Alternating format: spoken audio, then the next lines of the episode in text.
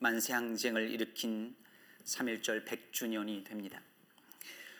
오늘 우리는 그것을 기억하고 우리 민족을 사랑하신 하나님께 감사하는 기념 예배로 드리고 있습니다.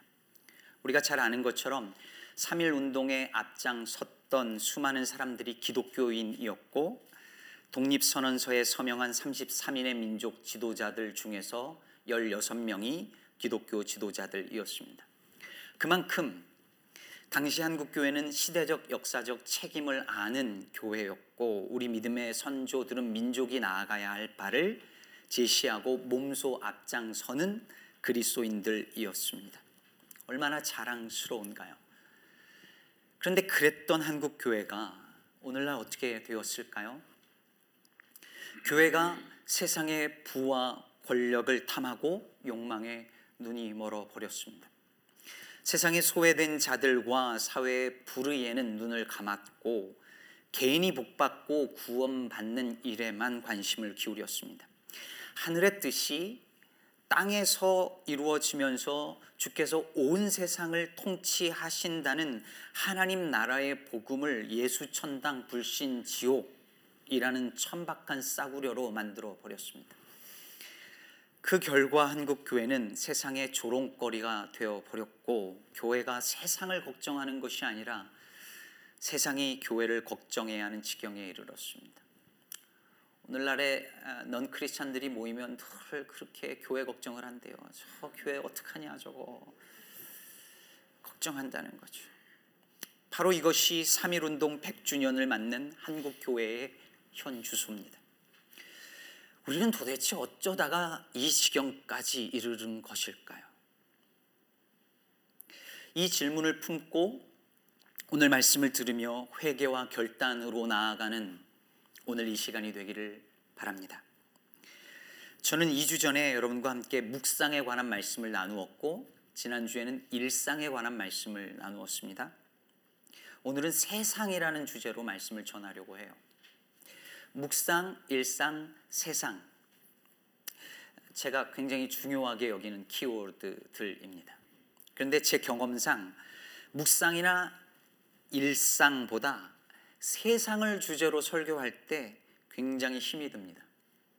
여러 가지 이유가 있겠지만 1차적으로 성도님들이 세상에 관한 이야기는 나랑 별 상관없는 말씀으로 듣기 때문입니다. 바로 여기에 우리의 성경 읽기 방식의 문제가 드러나죠. 우리는 어떤 말씀을 듣든 간에 그게 오늘 나랑 무슨 상관이냐. 그걸 굉장히 제일 중요하게 생각합니다. 큐치를 하면 오늘 나한테 지금 나에게 주시는 말씀이 뭐냐 이거를 가장 먼저 생각을 해요. 나랑 별로 상관이 없다고 느껴지면 별로 주목해서 보지 않습니다. 그런 설교, 나랑 별로 상관없는 설교를 들으면 은혜 받았다고 느끼지를 못합니다. 오늘 봉독한 요한복음 3장 16절 여러분 다 아시죠? 어, 성경 구절 하나도 암송 못해도 이 구절은 다 암송을 하는 편인데 같이 다시 한번 해볼까요? 시작. 하나님이 세상을 이처럼 사랑하사 독생자를 주셨으니 이는 그를 믿는 자마다 멸망하지 않고 영생을 얻게 하려 하심이라. 아멘. 근데 제가 이것을 학생 때 교회에서 배우는데 목사님이 그러셨습니다. 하나님이 세상을 이처럼 사랑하사 이러면 느낌이 잘 안 온다. 그 세상에다가 네 이름을 넣어봐라. 하나님이 태환이를 이처럼 사랑하사. 그랬더니 느낌이 팍 오는 거예요. 그렇죠? 여러분도 여러분의 이름을 넣어보세요. 느낌이 딱 오죠. 하나님이 나를 이처럼 사랑하사 독생자를 주셨구나 하면서 감사하고 은혜가 됩니다. 좋은 일이죠. 하나님이 나를 사랑하사 하나님의 하나밖에 없는 아들을 보내주셨다는 사실을 알게 되었으니 좋은 일입니다. 그러나 그렇게 함으로써 저는 온 세상을 사랑한 하나님의 사랑을 나를 향한 하나님의 사랑만으로 축소시켜 버렸습니다. 하나님이 나만 아니라 세상을 사랑한다는 사실을 간과하게 되어져 버렸습니다. 이런 식으로 우리는 성경을 읽을 때 나를 넘어서는 성경 읽기를 하지 못합니다. 언제나 나에게 갖춰져 있습니다.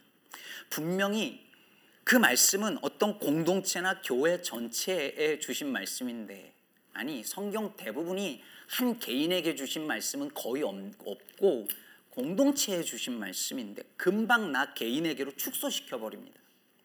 습관입니다. 버릇입니다. 우린 그게 몸에 배어져 있습니다.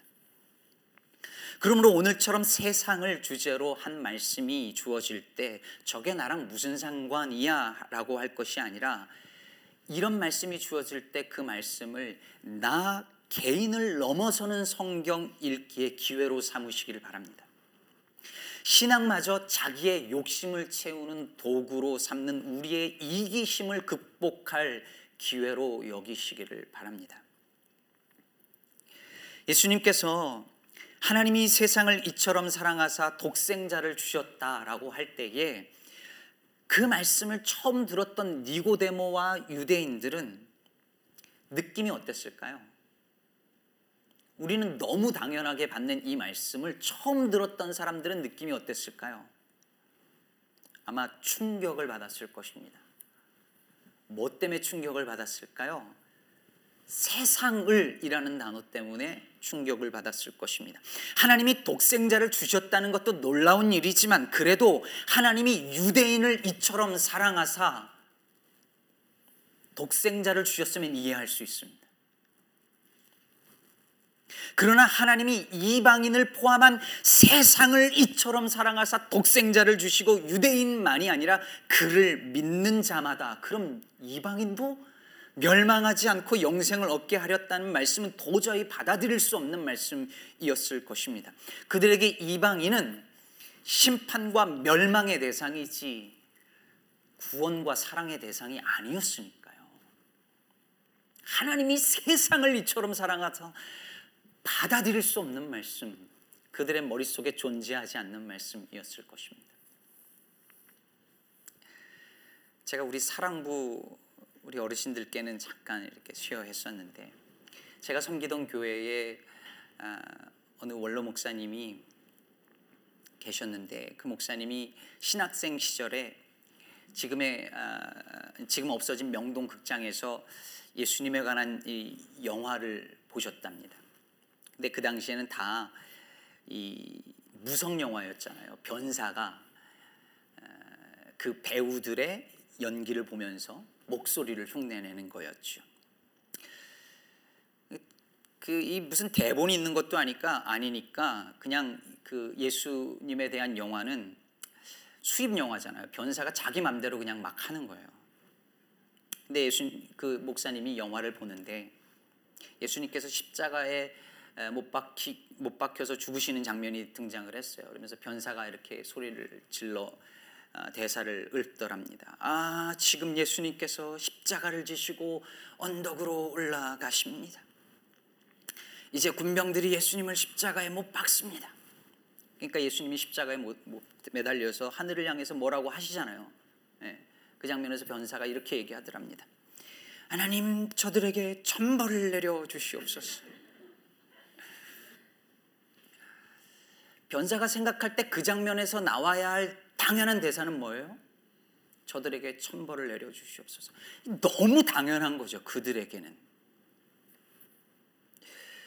그 상황에서 저들을 용서하여 주시옵소서라고 한다는 것은 사람의 예상 밖의 대사인 거죠.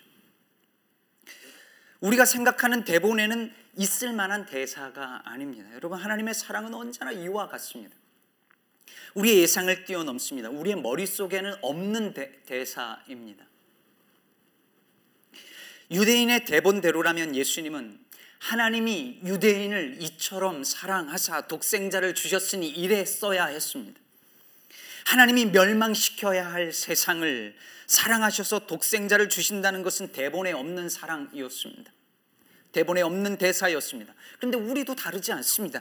하나님이 손태환을 이처럼 사랑하사 독생자를 주셨으니 이래야 은혜 받는 저는 그리고 우리는 하나님이 세상을 이처럼 사랑하셨다는 말씀을 제대로 이해하지 못합니다.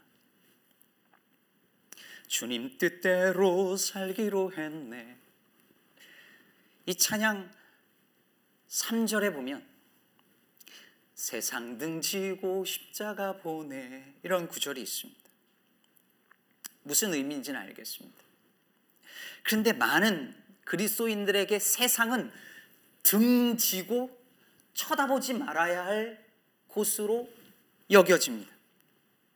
십자가를 등에 지고 세상을 향해서 나아가는 게 아니라 세상을 등지고 십자가만 보고 있어요. 그게 저와 여러분의 모습 아닐까요? 주님은 분명히 십자가를 지고 세상을 향해 가셨는데 우리는 세상을 등지고 십자가만 계속 쳐다보고 있는 거예요. 세상은 가까이 가서도 안 되고 멸망받아야 될 곳이고 심지어 혐오하는 곳이 되어져 버렸습니다. 우리 하나님은 그 세상을 바로 그 세상을 그처럼 사랑하셔서 독생자까지 주셨는데 말입니다. 지난주 살펴본 요한복음 1장 14절은 말씀이 육신이 되어 우리 가운데 거하심에라고 말하고 있습니다. 성육신하신 예수님께서 우리 가운데 즉 세상 한 복판에 거하셨다는 말씀입니다.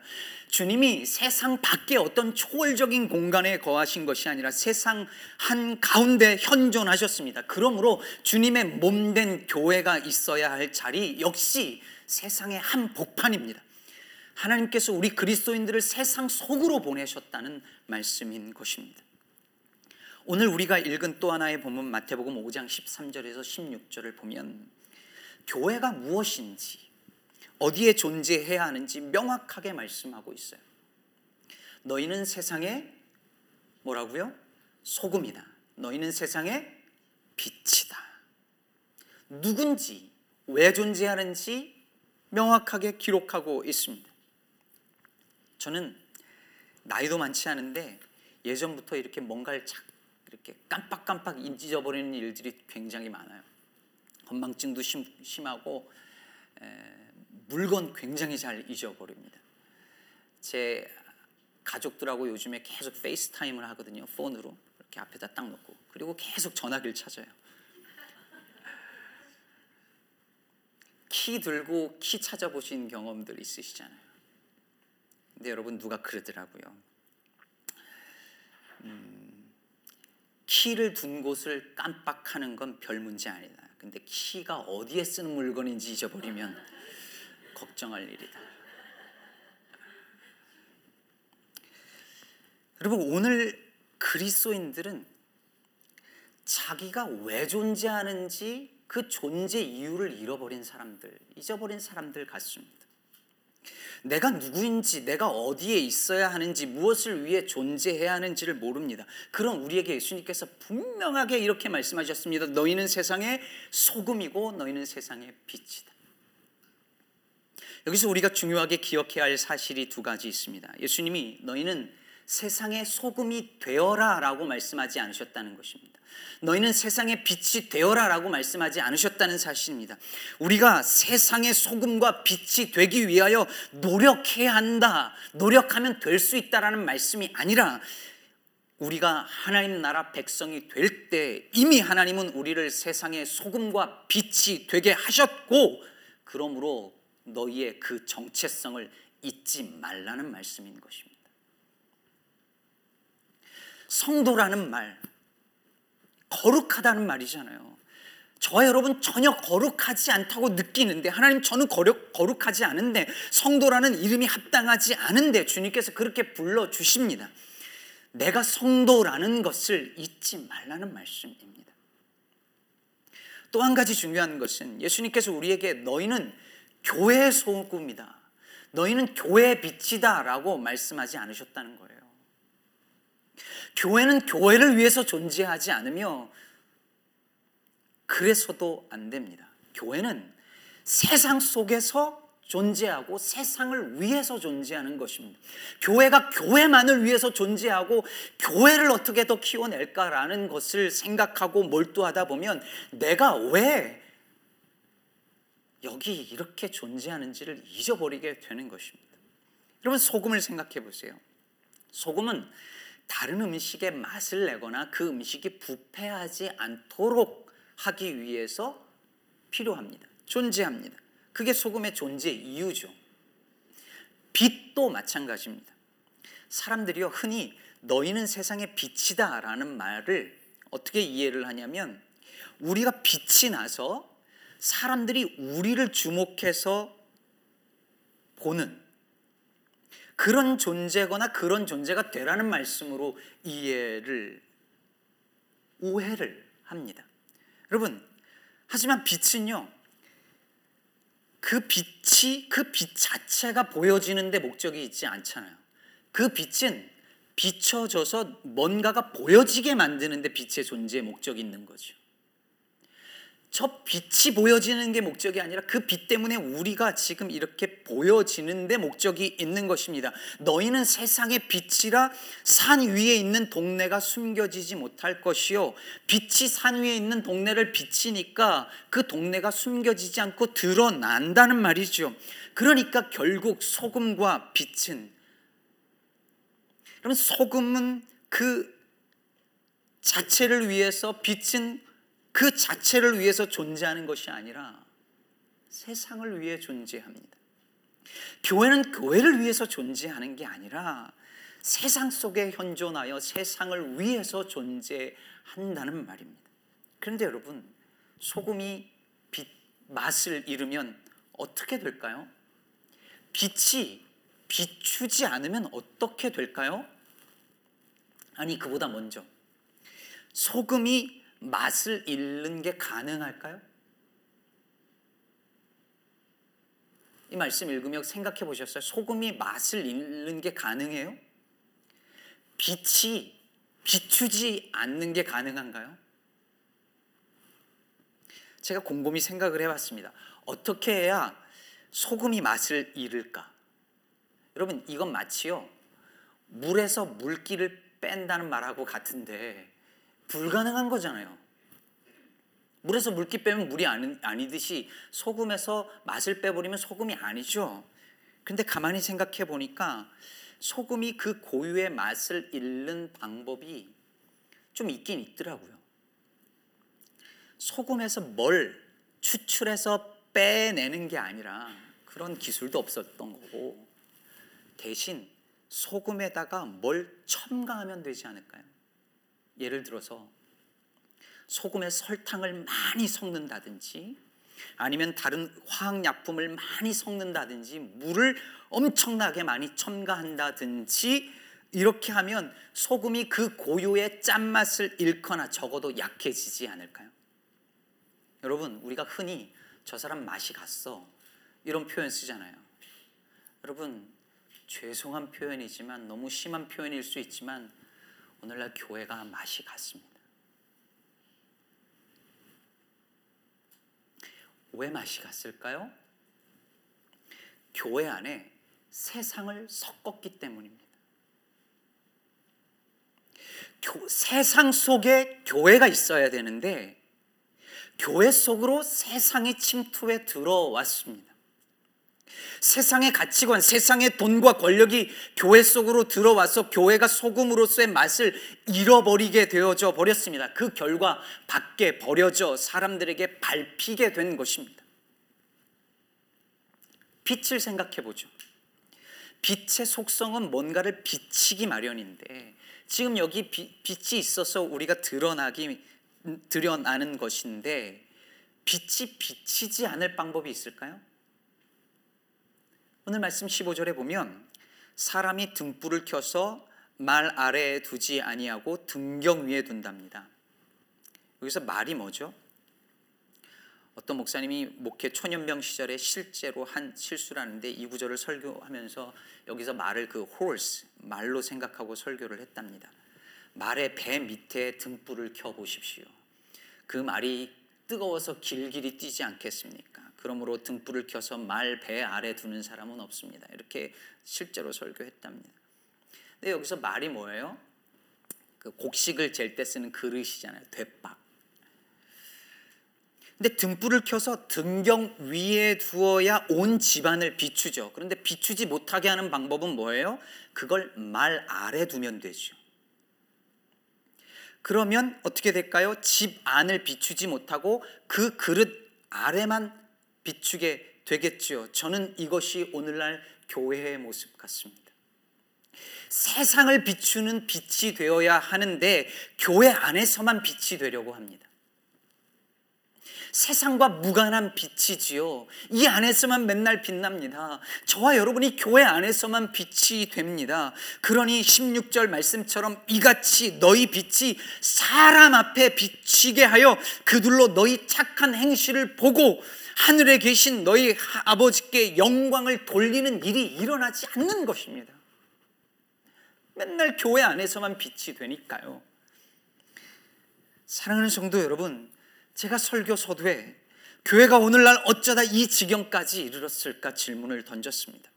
왜 세상에 비웃음과 조롱거리와 걱정거리가 되었을까요? 교회는 세상의 소금이어야 할 교회가 맛을 잃었기 때문이고 세상의 빛이어야 할 교회가 빛을 비추지 않았기 때문입니다.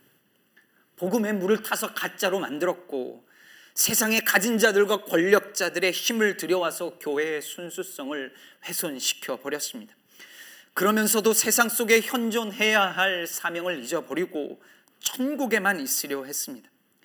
세상이 아무리 어려워 어, 어두워져도 세상에 뿌리가 판을 쳐도 자신들 안에만 빛이 있으면 되는 것처럼 우리만 예수 잘 믿고 천국 가면 되는 것처럼 그렇게 살았습니다.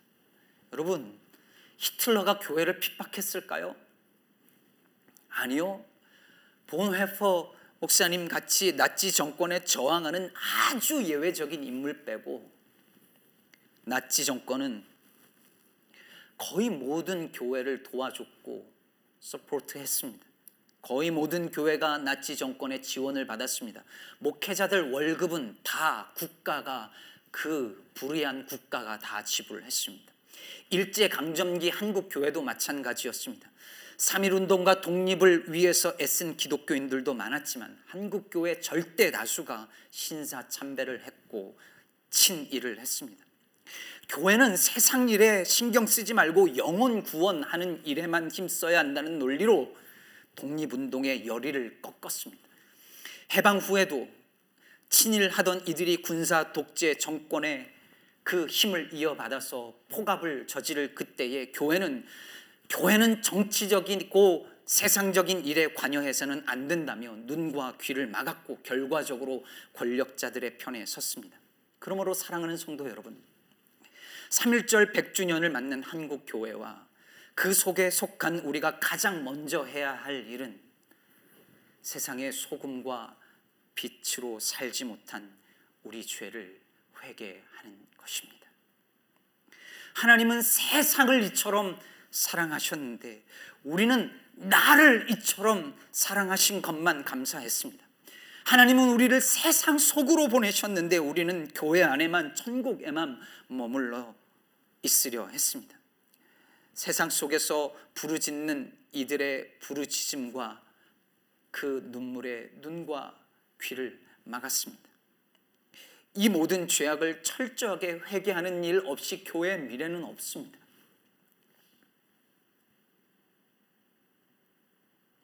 그러나 우리가 우리 죄를 회개하고 돌이켜 다시 세상을 사랑하사 독생자를 내어 주신 하나님처럼 우리 자신을 세상을 위해 내어 줄 때에 하나님은 우리를 용서하시고 이 나라 이 민족 그리고 온 세상을 위한 평화의 도구로 우리를 사용해 주실 줄로 믿습니다.